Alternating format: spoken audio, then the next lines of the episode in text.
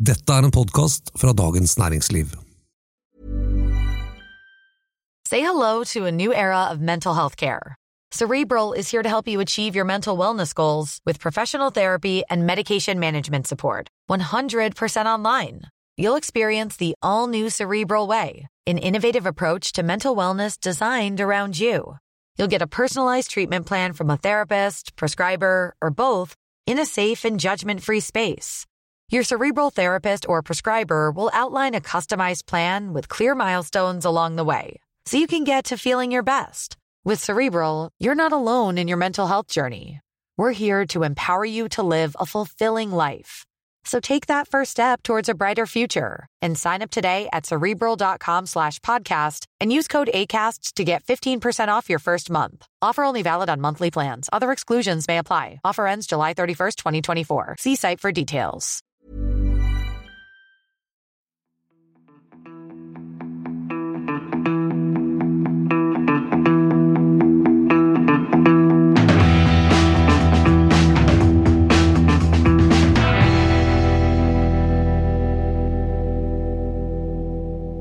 Det er bare én uke siden verdens investorer var høye og mørke og trodde koronaviruset bare var en liten bagatell for økonomien.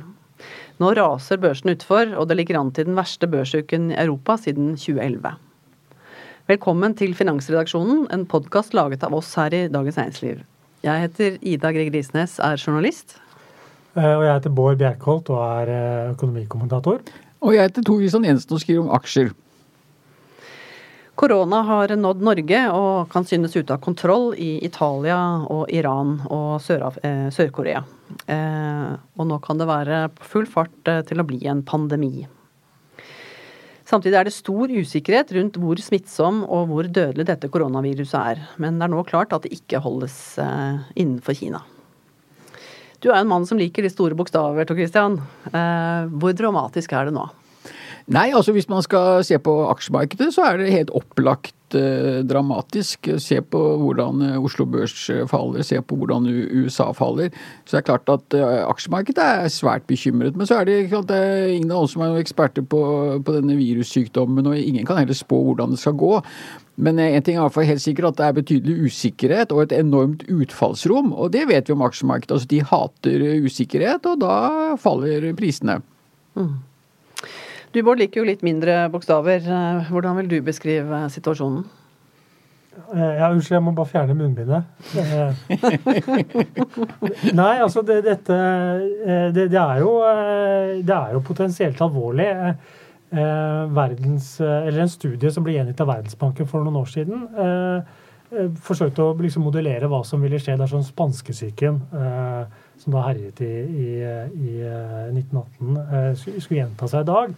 Og da eh, var vel det de kom fram til eh, et eh, fall i globalt BNP, altså verdiskaping, på, på 5 Og det, det, er jo da veldig mye og kan sammenlignes med det som skjedde under finanskrisen. En svært, svært alvorlig pandemi. Og vi er jo åpenbart langt unna det. Men det viser jo at sånne, sånne pandemier potensielt kan ha en svært stor og, og svært eh, alvorlig eh, økonomisk effekt, i tillegg selvfølgelig da, til, til alle de som, som dør av det. Mm. Eh, antallet døde er jo ikke eh, nådd eh, noe i nærheten av det som årlig dør av eh, vanlige influensaer ennå. Men antallet smittede er jo langt, langt over nå det som var i SARS i 2003. Og vi ser da, da, Kina som har hatt eh, de største effektene så langt. Der har altså bilsalget f.eks. falt med 92 uh, eh, og flytrafikken er redusert med 70% ja, og jeg tenker Hvis du ser på uh, økonomiske effekter av, av, av, sånne ting som dette, så er det på en måte i hovedsak to ting. Det ene er jo den, den direkte effekten av at folk på en måte slutter å reise. De er hjemme, de slutter å gå på restaurant og gå ut og spise. Eh, de slutter, som vi har sett også nå, eh, de slutter å kjøpe luksusprodukter. Og det, så mange av disse luksusprodusentene blir jo rammet ekstremt hardt. Fordi, og også spesielt fordi at det er veldig mange kinesere blant kundene her. Så de utgjør en stor del av etterspørselen. Mm. Så det er en slags sånn form for direkte effekter som, som bare skjer når liksom samfunnet eh, tar en pause og folk eh, holder seg hjemme i stor grad, eller er syke. Eh, men så, så, er det jo eh, en annen bekymring her, og det er jo på en måte den der globale verdikjeden som har vokst frem, eh, særlig kanskje de siste 30-20 årene, hvor du har fått veldig veldig spesialisert produksjon over hele verden. Så det er ikke lenger sånn at, at et land lager og produserer en vare i sin helhet, og så eksporterer den, men at denne produksjonen foregår i mange land. Så verdikjeden da strekker seg over flere land, da frem og tilbake eh, over landegrensene. Mm. Eh, Apple var jo et eksempel der, hvor de har 400 leverandører i Kina. Ja, Apple, eh, Apples eh, verdikjede er, er, et av de mest kjente eksemplene på denne globale verdikjeden. Og den har jo vært under press nå de siste par årene pga. handelskrigen mellom USA og Kina. Men eh, sånn som toll vil jo på en måte gjøre en sånn verdikjede mindre lønnsom, men den vil jo ikke få den til å stoppe opp, og du da har du tid til å se deg om etter andre leverandører. Eh, men det som skjer nå, det kan jo føre til at eh, hele produksjonen stopper opp. Fordi liksom virksomheter stenges ned, og det skjer fort. Og du har da ikke tid til å snu deg rundt og få tak i alternativer. Mm. Og så kan jeg kanskje legge til at det er heller ikke så enkelt. Hvis vi tar et eksempel fra Sør-Korea, som har en veldig stor elektronikkindustri, så uh, står de, etter det jeg forstår, for omtrent halvparten av, av sånne computerchips, eller produksjonen av dem i, i verden. Så er det også mye som produseres i Taiwan. Men det er klart at skulle man få forstyrrelse i den produksjonen, så vil det være ekstremt vanskelig å, å skaffe alternativer. Da vil det da plutselig bli vanskelig å produsere PC-er. Mm. Vi, vi, ser også at uh, eh, Kinas økonomi sant, uh, utgjør jo så veldig mye større andel nå enn under det forrige uh, store utbruddet i 2003, da vi hadde SARS. Da var det jo 4% av verdens samlede BNP. Nå er det femdobbelt, altså nesten 20% men vi ser også tegn på realøkonomien her da i landene. Da. Altså i eh, Italia, der hvor det nå eh, synes å være ute kontroll, eh, altså virussmitten. Der er det jo en svært sårbar økonomi. og turismenæringen er jo kjempeviktig. I Venezia har de jo nå da avlyst karneval, som er jo en kjempeboom for dem normalt. og nå spås det da at Italia igjen kan komme i resesjon. Hvilke effekter kan det få?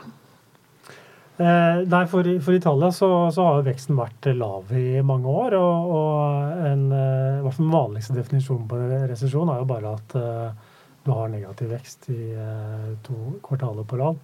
Eh, og det kan utmerket skje. Men det må jo si, hvis dette her fortsetter, så vil det være mange land mm. som, som nok kan risikere å oppleve det. Mm. og, og konsekvenser av det vil jo, vil jo være de vanlige konsekvensene av resesjoner. Altså I tillegg til at flere er syke. da.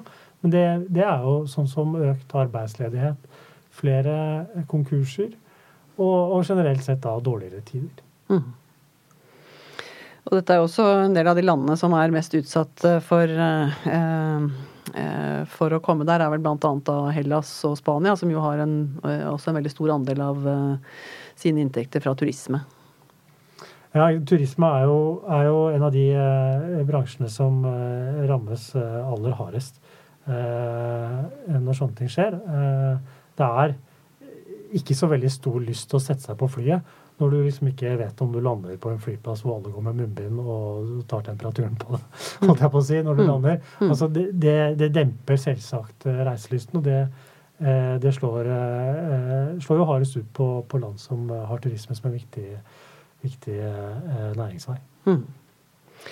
Hvis vi går litt over til um, aksjemarkedet igjen. Da. Det var en uke siden vi satt her og, og eh, fortalte om at det hadde vært stadig nye rekorder på børsen i USA bl.a. Eh, og hvordan de fire eh, største Eh, eller fem, altså Microsoft, Apple, Amazon, eh, Google-eieren og, og, Facebook, eh, da var liksom på rekordnivåer. Nå har alle sammen falt rundt 10% på en uke, altså litt, litt mer enn en, markedet for øvrig. de var ikke så resistente allikevel. Sier du, Tor Christian? Nei, altså det, det, det, det, det er klart, Når du først får den korruksjonen, så er det jo det veldig utsatte aksjer. Fordi at det er de som hadde steget mest. Det er jo de som i realiteten dro opp det amerikanske aksjemarkedet de siste tolv måneder. Og da er det en klassiker. Det er da også blant eh, de gruppene av aksjer som er mest eh, sårbare for et eh, kursfall.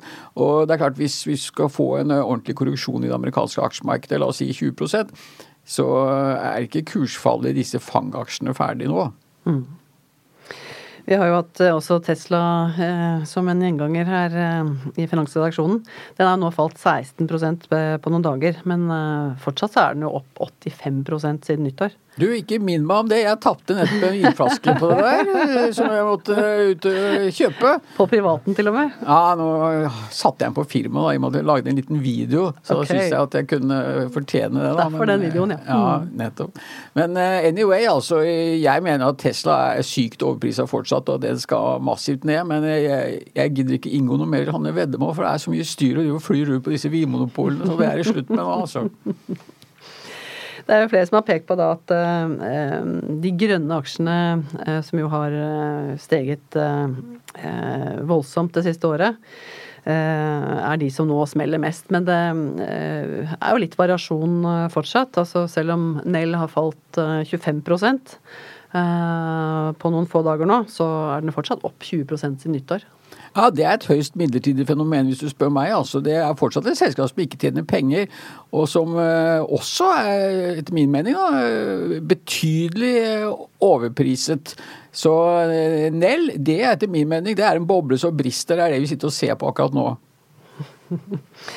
Mens eh, Borregaard og Tomra, som jo er da blant de også mest sentrale eh, grønne aksjene, de er jo eh, bare litt berørt av dette. Ehm, så har vi laks, da, som eh, nå eh, hvor vi ser ganske store fall. Men eh, Kina sto jo bare for 2% av norsk eksport i fjor, altså det som gikk til Kina. Hvorfor faller de så mye nå?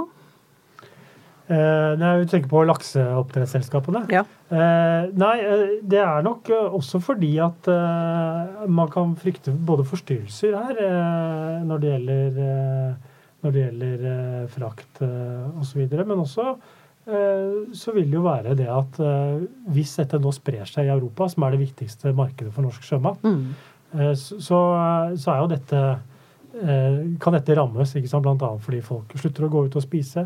Eh, hvis de spiser hjemme, så blir det kanskje ikke så mye norsk laks på tallerkenen osv. Mm, mm.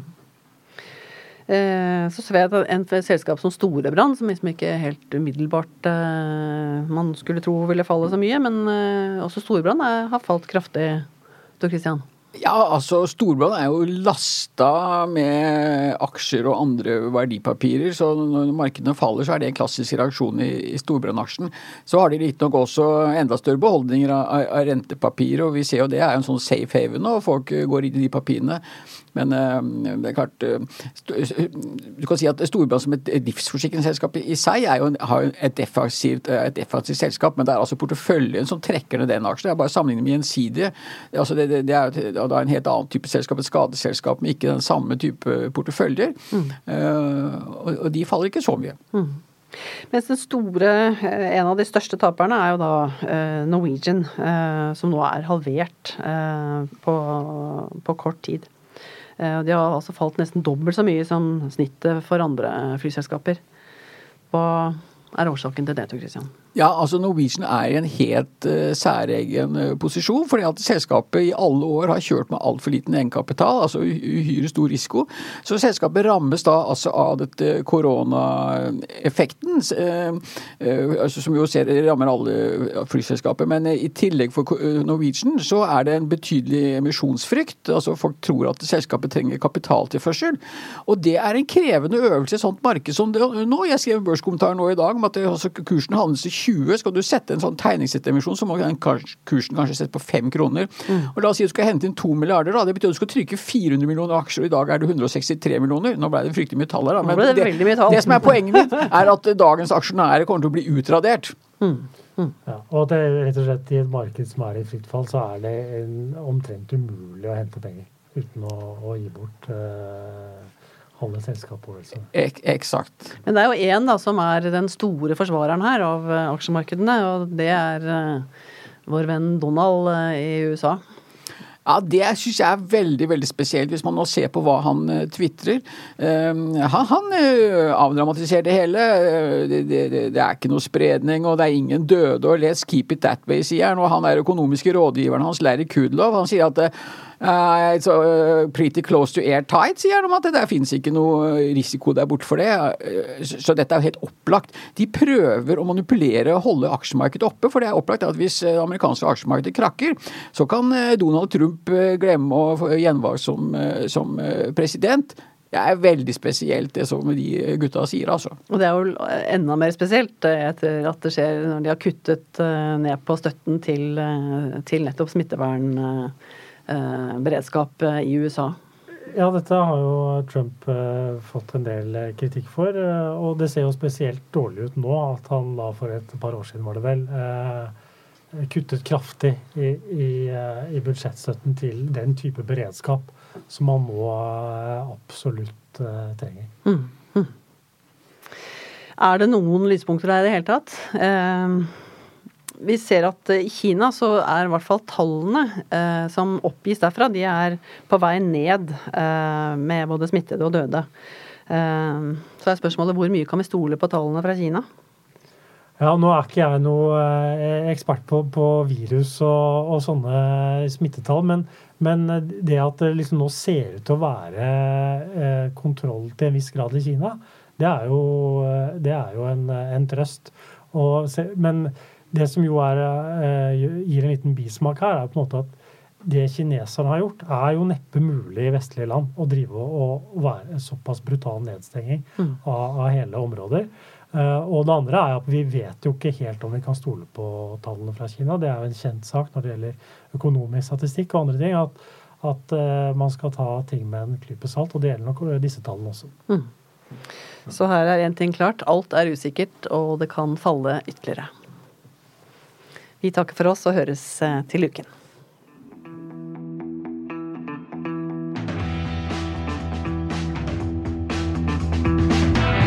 Teknisk produsent har vært Oskar Bremer.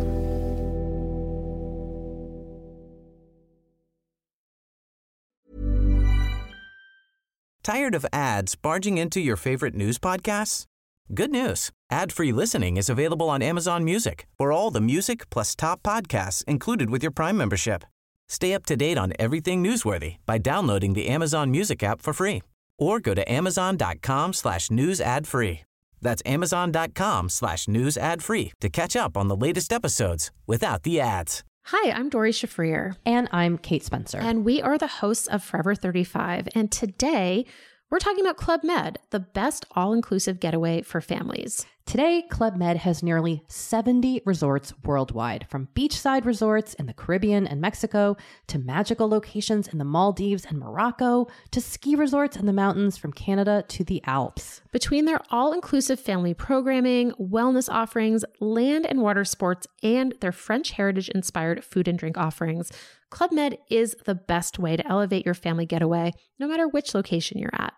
To learn more, visit clubmed.us. As humans, we're naturally driven by the search for better. But when it comes to hiring, the best way to search for a candidate isn't to search at all. Don't search, match with Indeed. When I was looking to hire someone, it was so slow and overwhelming. I wish I had used Indeed. If you need to hire, you need Indeed. Indeed is your matching and hiring platform with over 350 million global monthly visitors, according to Indeed data, and a matching engine that helps you find quality candidates fast. Ditch the busy work. Use Indeed for scheduling, screening, and messaging so you can connect with candidates faster. And Indeed doesn't just help you hire faster. 93% of employers agree Indeed delivers the highest quality matches compared to other job sites, according to a recent Indeed survey. And listeners of this show will get a $75 sponsored job credit to get your jobs more visibility at Indeed.com slash podcast. That's Indeed.com slash podcast. Terms and conditions apply.